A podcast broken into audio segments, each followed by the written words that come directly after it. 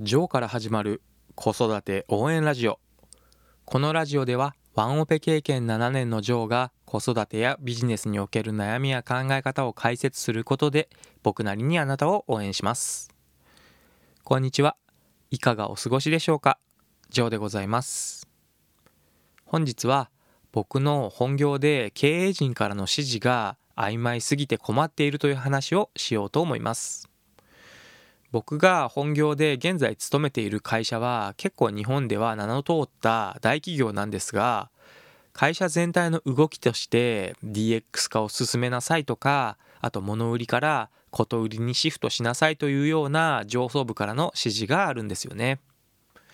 これご存知の方も多いかと思いますが DX というのはデジタルトランスフォーメーションの略でして企業がデータやデジタル技術を活用して組織やビジネスモデルを変革し続けそして価値提供の方法を抜本的に変えるということなんですね。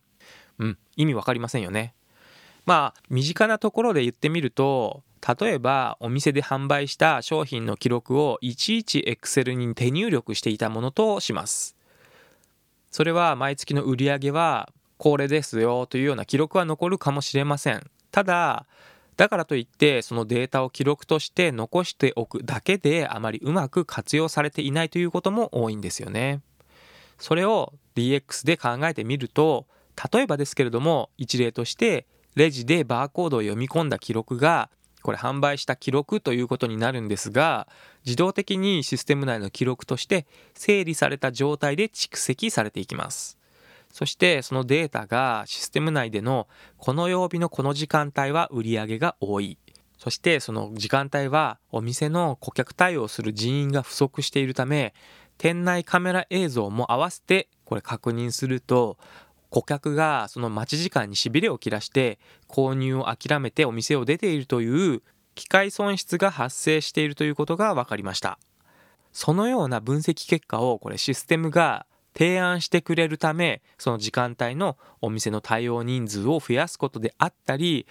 顧客対応の効率化を工夫するというような対策を取るということにつながるんですよね。まあ、例えば DX っていうと一例で言うとこんなことですね。また物売りからこと売りにシフトしなさいということはこれどういうことかというとただただ商品を単発で買ってもらうだけではなくてこれサブスクリプションという月額定額制にしてこれま一例なんですけどね。継続的な商品の使い方のサポートであったりあと会員だけの特別なサービスを受けられたりするとかまたその商品が消耗品であれば定期的にその商品をお客様のもとに自動的に届けるというようなものが物売りからこと売りへのシフトということになるのかなというふうに思います。まあ、あくまで一例に過ぎませんけれども DX 化やこと売りへのシフトというのはこのようなことになるかなと思いますもちろんこのようなことを考えるのは時代のトレンドに乗っていますし間違っているとも思わないのですがそのようなことまあ時代の流行りであったりそういったことに取り残されないようにすることにばかり注意を取られていて結構基本的な部分を忘れがちになるということも僕の経験では起こりがちになるんですよね。まあ、例えばですけれども当たり前のことではあるのですがお客さんから問い合わせがあった時にすぐに返答するということが基本だったりします。例えばその問い合わせに対して答えを今は持ち合わせていなかったとしても連絡を受けたことと内容を確認しますねなんてことを返答しておくだけでもお客さんとして満足度や精神的な安心感というものを感じることはこれ言うまでもありませんよね。また他の例で考えますと仮にお客さんが自分の会社の商品を使っていて不調を起こしたとします。例えば僕これ先日 Amazon で中国製のモバイルバッテリーを購入したんですね。そしてその商品が届いてからまずそのバッテリーに充電する必要があったのですがなかなかこの充電がフルにならなかったんですね。だいたい5日間ぐらいかかったかな。それでようやくフルになったんですけれども、その5日間の途中の充電中の間に、購入したお店に問い合わせたら、別の新品を送付しますという連絡がすぐに来て、その2日後くらいに到着しました。そしてその製品は問題なかったのですが、先に届いていたものを充電に時間がかかったものですね。これを使おうと思えば普通に使えたんですね。ただ代替品が届いたので先に届いていたものを返送しようとしたらそれも使えるようであれば使ってくださいと言われて結局返送しなくていいということになったんですよね困っているお客様に対して神対応をするこれがピンチをチャンスに変えるということかと思っています。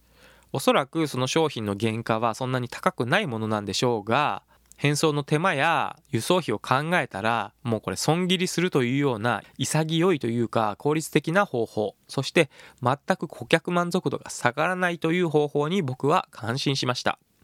これは DX 化とかこと売りとか新しい手法のように見えるようなトレンドにばかり気をつけなくても地に足がついていて遠い夢ばかりを語らずに目の前の現実に目を向けるという基本的ではありますが大切な部分に目を向けて改善できることであるかなというふうに考えているんですね。このように物売りでも保証をただ手厚くする代替品を無条件に送るというだけで比較的簡単にお客様の満足度というものは上げることができるんですよね。長い目で考えると顧客満足度が上がるということはまたこのお店で商品を買おうと思うことにつながりますし企業側の仕事も効率化できるということにつながっています比較的日本のこれまでの価値観ですといい商品を作るとか性能や品質がいいものを作ることが正義みたいな考え方がありますがこれそこにだけ固執していては新しいアイデアや稼ぎ方というのはなかなか生まれないのかなというふうに思うんですよね。本当にそこまでの性能が大衆に求められているのかそれよりもコストを安くして性能はまあそこそこでもいいというような商品やサービスというのもこれたくさんあるのでやはり顧客が何を求めているのかというまあ月並みですがペルソナの設定であったり市場の調査というものは避けては通れないビジネスの基本的な部分かなというふうに思います。